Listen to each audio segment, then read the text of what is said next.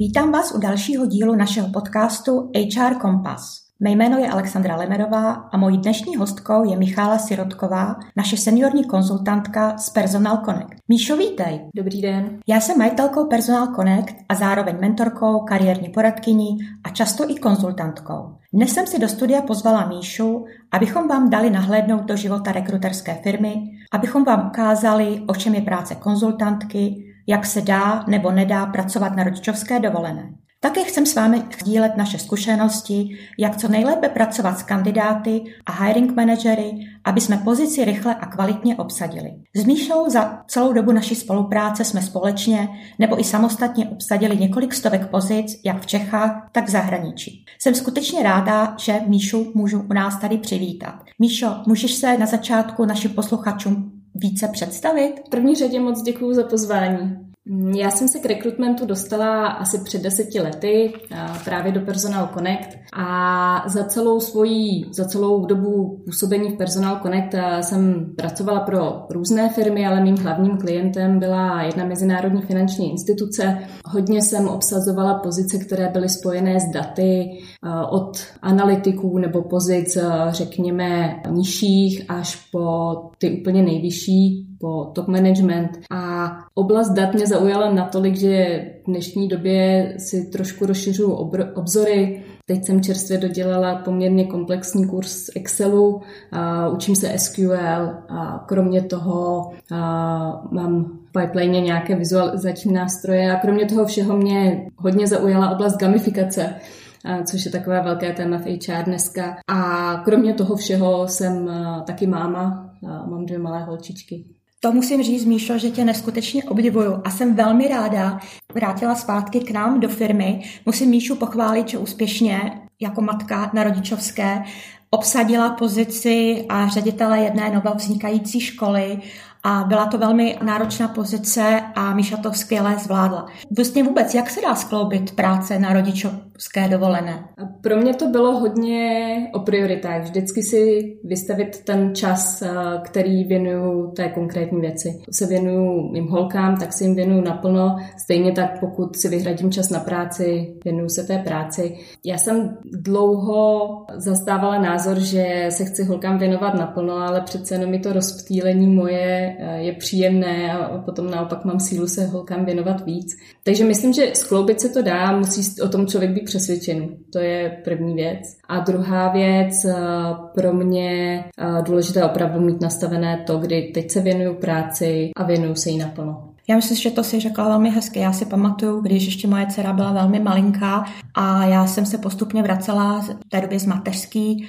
Byla jsem velmi, velmi efektivní. Jako možná, že mi chyběl takový ten socializing, ale netrávila jsem čas v kuchynce, nepovídala jsem si s kolegy, ale prostě soustředila jsem se na tu práci a o to víc jsem se víc těšila zpátky za Kateřinou a byla jsem, myslím si, že daleko, daleko spokojenější. Takže jako když se to dobře naplánuje, tak si myslím, že se to, že se to dá. Já bych se ještě možná na začátek eh, vrátila k tomu, Personal Connect eh, byla pro tebe první práce v oblasti náboru. Proč jsi vlastně rozhodla? Ty jsi byla ještě vlastně studentka, když jsi k nám přicházela. Mm-hmm. Já jsem v té době studovala uh, vysokou školu ekonomickou a hledala jsem částečný úvazek jako většina studentů na vysoké škole. A oblast čárně byla vždycky hodně blízká. Moje mamka se v personalistice pohybovala v podstatě celý svůj profesní život, takže to bylo něco, kam já jsem přirozeně směřovala. A našla jsem tehdy inzerát eh, od Personal Connect a mně se moc líbila tehdy forma toho inzerátu, která byla taková přátelská a líbilo se mi to, že Personal Connect je malá firma a člověk může opravdu se věnovat tomu rekrutment procesu od začátku až do konce a nejenom nějaké malé části. No já nikdy nezapomenu, jak si udělala ten analytický test, který jsme ti s Ivanou dali.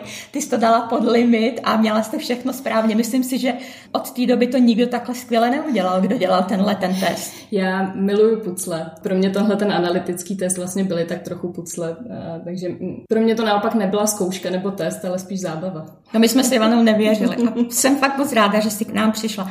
Co tě na práci konzultantky baví? Když bys jako někomu tuhle práci chtěla prodat, tak co v té roli může získat? Nebo o čem to je? Mně se na, to, na, na té práci strašně líbí to, že můžete někomu pomoct udělat tu změnu, na kterou si třeba sám netroufá. A třeba o ní do té doby ani ne, nepřemýšlel. My jsme hodně vždycky pracovali s přímým oslovováním a často jsme právě e, oslovovali lidi, kteří aktivně změnu práce nehledali a naopak jsme jim nabízeli tu příležitost udělat ten krok. A to je něco, co mě vždycky hodně bavilo. A to, když pak vidíte, jak e, u klienta ten člověk roste, mám několik kandidátů, kteří v těch e, firmách působí dodnes, už je to třeba 8 let a od analytických pozic vyrostly do vysokých manažerských pozic, tak je to úžasná kariéra. Pamatuješ jednoho takového kandidáta, když přišel, otevřeli se dveře, vstoupil dovnitř a jsme si říkali, to je on. To je on. Ano. Ani ještě neotevřel pusu, že?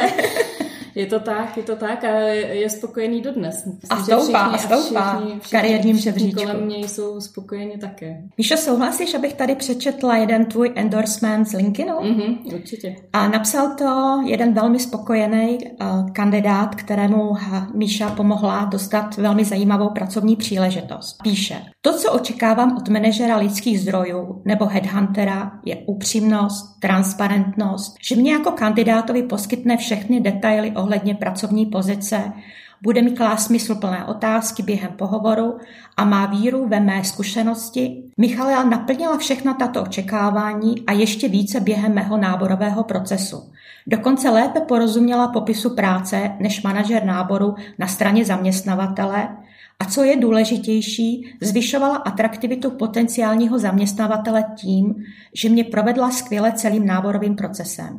Po přijetí do zaměstnání mě pravidelně kontaktovala, aby zjistila, zda jsem spokojen s rolí a zaměstnavatelem, což mi dávalo pocit, že jsem v dobrých rukou. Já jsem tohle nepřinesla sem náhodou. Já myslím si, že i tenhle ten tvůj spokojený kandidát potvrzuje, jak je velmi, velmi důležitá práce s kandidátem v průběhu celého náborového procesu, včetně takové té onboardingové práce. Určitě souhlasím a myslím si, že často je to alfa a omega toho, jak ten člověk potom ve firmě spokojený. Už během toho náborového procesu, tak během prvních dnů, týdnů, kdy ten člověk se ve firmě rozkoukává, zapracovává, se dá odhalit spoustu, tu chvíli třeba malých nedorozumění, se kterými se dá dobře pracovat, dají se dobře ošetřit, pokud je člověk vyřeší. Pokud je necháte rozrůst, pak samozřejmě může bobtnat ta nespokojenost na obou stranách a může to vyvrcholit tím, že kandidát nespokojený odejde a hledáme od znovu. Takže když by si měla nějak sformulovat takovýto nechci říct, že desatoro, ale spíš takový jako best practice pro komunikaci s kandidátem v průběhu toho procesu. Co jsou takové klíčové pěkné body, na co by ten konzultant neměl zapomenout? Možná to bude znít jako kliše, ale pro mě to je, uh, myslím si, že je klíčová otevřená komunikace. Samozřejmě stane se, že jsou věci, které třeba nemůžeme odhalit už na začátku, ale ta otevřenost a transparentnost si myslím, že je naprosto klíčová. Včetně toho, pokud kandidátovi nabízíme pozici, snažíme se ho samozřejmě nalákat, je to takový marketing, ale stejně tak důležité jako nastínit ta pozitiva, nejenom benefity, ale výzvy, ty pozitivní výzvy u toho klienta, Stejně tak důležité je nastínit i ty výzvy, které mohou být opravdu uh, náročné. Náročné. náročné tak. No. A já myslím si, že ale abychom tohle to mohli udělat, tak je taky důležité, jak komunikujeme, pracujeme s hiring manažerem. Určitě. Nám, nám vždycky uh, hrozně pomohlo, pokud jsme měli možnost uh, mluvit přímo s hiring manažery. HR může mít spoustu informací a myslím si, že HR ve firmách je skvělá spojka na spoustu věcí, ale takový ten každodenní biznis, to vědí většinou ty hiring manažeři a vědí, vědí hlavně to, co jsou ty největší výzvy těch pozic. Po případě trhu, protože my jsme hodně hledali i do zahraničí. To, když nám ten budoucí manažer nastíní, co ten člověk nejenom musí umět, což si můžeme samozřejmě přečíst z nějakého job description, popisu pozice, tak eh, to, s čím se ten člověk bude potýkat, vždycky je dobré zeptat se toho manažera, co pro něj jsou ty největší úskalí té pozice, s čím on sám bojuje, co je pro něj náročné. To nám vždycky pomůže tu pozici líp pochopit a tím potom i lépe pochopit ty, najít ty vhodné kandidáty. A myslím si, že když známe hiring manažera, tak si i dokážeme lépe představit, eh, jestli ten kandidát, jestli tam ten fit může být nebo nemusí být. Jo, to samozřejmě jako ne, nemáme křišťálovou kouli, ale taky to, taky to hodně tomu uh, Určitě. napomůže. Určitě a pak je to um, ve spolupráci s, právě s hiring manažery i ten feedback. Myslím si, že je strašně důležité dávat konzultantům nebo rekruterům, ať už externím nebo interním, vždycky konkrétní feedback, nejen ten se mi nelíbí, ten nesplňuje požadavky, ale opravdu zcela konkrétně, ano, ten člověk umí tyhle ty jazyky, ale neumí je v tak dostatečné míře, potřebuju, aby uměl to a to. No mě vždy velmi rozčíli, když dostaneme zpětnou vazbu, že potřebujeme někoho juniornějšího, no, nebo někoho seniornějšího, což jako co to znamená. Je těžké jo? pod tím něco představit. Jo, jo. Většinou, když eh, nám dají zpětnou vazbu, že chtějí někoho juniornějšího, to znamená, že chtějí někoho levnějšího, že? Hmm.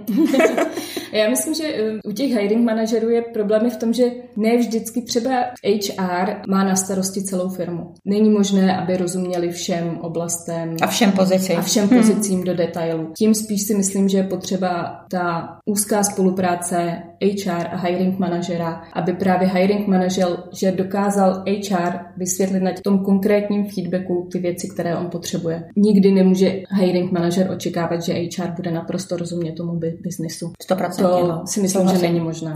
Myšla, jsou nějaké klíčové dovednosti nebo vlastnosti, na které se zaměřuješ u svých kandidátů? Já myslím, že velmi důležitý je kulturní fit, aby ten kandidát byl v té firmě spokojený. Těžko se to občas odhaluje. Není to, není to věc, která se vždycky dá odhalit na, samozřejmě určitě ne z profilu na LinkedInu nebo ze životopisu, ale pokud člověk už má navnímaného toho klienta, zná je, tak má mnohem lepší představu, jestli ten kandidát eh, bude v té firmě spokojený nebo ne. Pamatuješ, my jsme to měli tak, že věděli jsme, že pro toho našeho klienta kandidáti, kteří přicházejí z určitých typů finančních institucí, mají větší šanci tam uspět a zase z jiných míň, protože ta kultura těch společností byla úplně odlišná. Přesně tak, přesně tak. A myslím si, že tohle jsou všechno věci, které právě může zprostředkovat ten hiring manažer HR, ať už hmm. externímu nebo, nebo internímu. Myslím si, že v dnešní době je obrovsky důležitá adaptace na změny. Myslím si, že dneska je to prostředí tak rychlé a dynamické s nástupem AI možná ještě víc. A myslím si, že je potřeba, aby eh, zvlášť v těch dynamických firmách, rychle rostoucích, aby ty lidé byli otevření tomu učit se nové věci a adaptovat se na tu dobu. Kromě toho si myslím, že eh, je hrozně důležité, jak se lidi staví k problémům a k výzvám. A jak to ověřuješ? Já se vždycky snažím s těmi lidmi povídat si o té jejich práci nejenom, řekněme, na té obecné úrovni, ale třeba o konkrétních projektech, aby mm-hmm. mi popsali jeden projekt, který pro něj byl třeba něčím zajímavý, něčím vyzývavý. Ono i to, jaký projekt si vyberou, vlastně o něčem může svědčit. Jestli si vyberou nějaký projekt, který šel hladce, nebo naopak budou mluvit o projektu, který byl komplikovaný. Na tom, jak mluví o sobě, o spolupráci s dalšími lidmi se dá dobře odhalit e, spoustu věcí. Pak samozřejmě existuje spoustu, spoustu otázek, na které se dá doptat, jak řešili různé situace, a co pro ně byly největší výzvy, jak se s nimi poprali. Mm-hmm. A to jsou věci, které, které hodně vypoví. Určitě. Pro mě je taky hrozně důležitá motivace toho kandidáta. Mm-hmm. To je jako jedna z věcí, kde já skoro vůbec jako začínám, jestli vůbec jako dává, dává smysl o té pozici a s tím kandidátem mluvit, protože pokud tou jedinou motivací mají být peníze, když jako v žádném případě nechceme podceňovat důležitost eh, adekvátního hodnocení kandidátu, ale ta motivace pro tu změnu je strašně důležité pochopit. Souhlasím. Myslím si, že zvlášť, když jsme hledali na pozice do zahraničí, tam to bylo eh, ještě výraznější, protože ono odstěhovat se na nějakou dobu do zahraničí není jen tak, zvlášť pokud jedete s rodinou, tím spíš. Tam ty finance nemůžou být jediná motivace, no. nebo rozhodně ne ta základní. No a já myslím si, že je, jako tohle je strašně důležité, protože kdy, když jako vidíme, že, že to není pro toho kandidáta, já si myslím, že naše role je i tomu kandidátovi říct, my si nemyslíme, že to je pozice pro vás. Souhlasím, souhlasím. Myslím si, že je spoustu kandidátů, pro které to může být zajímavá změna a příležitost a opravdu by jí chtěli, pokud jsme my nebo klient přesvědčený o tom, že to v tu chvíli není ta správná cesta, je potřeba to komunikovat a samozřejmě je potřeba to komunikovat upřímně, ale zároveň velmi slušně na případně s nabídkami nějakých dalších eh, možností budoucí spolupráce a podobně. Ty jsi už zmiňovala, že se ti líbí práce s daty a jako láká tě tahle ta oblast. Jak se stavíš eh, teď k fenoménu ChatGPT nebo obecně AI? Co si o to myslíš? Dá se to u náboru nebo vůbec jako v personální práci využít? Je to hodně zajímavé téma, protože HR je přece jenom lidská, je tam ta lidská stránka, nástup AI to trošku celé odličťuje. Takže myslím si, že eh, nedá se AI nahradit všechno. Eh, určitě se tím nedá nahradit ta lidská stránka, právě ta komunikace s kandidáty, kdy se jim snažíte vysvětlit některé věci a být opravdu jako polite a příjemný. Na druhou stranu si myslím, že je to skvělý nástroj na spoustu běžných úkonů, které člověk musí udělat. Ať už je to psaní popisu pozic a je to nějaké třeba představení firmy, jsou to summary z zhodnocení kandidátů a všechny tyhle ty věci se dají skvěle využít. Já když jsem se připravovala na tenhle náš společný rozhovor, tak samozřejmě jsem šla i za chat GPT. Zeptala jsem se chat GPT, jakou, neže náročné, jsem říkala příjemnou, vtipnou otázku bych ti mohla položit. A tady je ta otázka. Pokud bys mohla kandidátovi dát superhrdinskou schopnost, aby uspěl v té pozici a roli, co by to bylo? Já myslím, že by to musel být Transformer. že to je přesně ta adaptace na změny. Myslím si, že v dnešní době jako transformeři uh, mají vyhráno. Jo. Myslím si, že jo, že pokud eh, někdo opravdu je schopný se přizpůsobit, protože v současné době, kdy máte přístup ke vzdělávání v podstatě kdykoliv a kdekoliv, za, ať už zadarmo nebo za minimální částky, není problém se téměř cokoliv naučit, aspoň na nějaké, řekněme, uživatelské nebo středně pokročilé úrovni. Ale to umět se právě mít, mít ten drive, tu touhu se ty věci učit a měnit se podle i toho, podle těch potřeb, měnit tvoje třeba zaměření profesí. Já myslím si, že to hezky to vystihla. Že teď je spousta diskusí o tom, nevíme, co nás, co nás čeká za pět let, za deset let, teď děti jdou do školy, co by se měly učit. A já si myslím, že právě tohle je jako jedna z věcí, mít ten hlad po nových věcech, zkoušet to, mm-hmm. nebát se dělat chyby. Přesně tak, nebát se dělat chyby. A to si myslím, že je věc, která je strašně důležitá. Je to věc, která bohužel, zvlášť třeba v českém školství, je něco, k čemu vás rozhodně nevedou. V českém školství jakoukoliv chybu uděláte, tak jste za ní potrestáni. A myslím si, že to je strašně špatný přístup. A myslím si, že na to s tím pak všichni hrozně bojujeme, protože právě to nebát se udělat tu chybu je něco, co vás posune. Já myslím si, že to je skvělý závěr. Míši, já ti děkuji, že jsi našla čas, že jsi přišla, že jsi nazdílela své zkušenosti a těším se zase někde na příště. Já taky děkuji a mějte se hezky. To je z dnešního HR Kompasu všechno. Děkuji vám, že jste nás sledovali a poslouchali. Sledujte nás i nadále. Najdete nás na všech oblíbených podcastových aplikacích. Za celý tým se s vámi loučí Alexandra Lemerová. Těšíme se na příště. Naschledanou.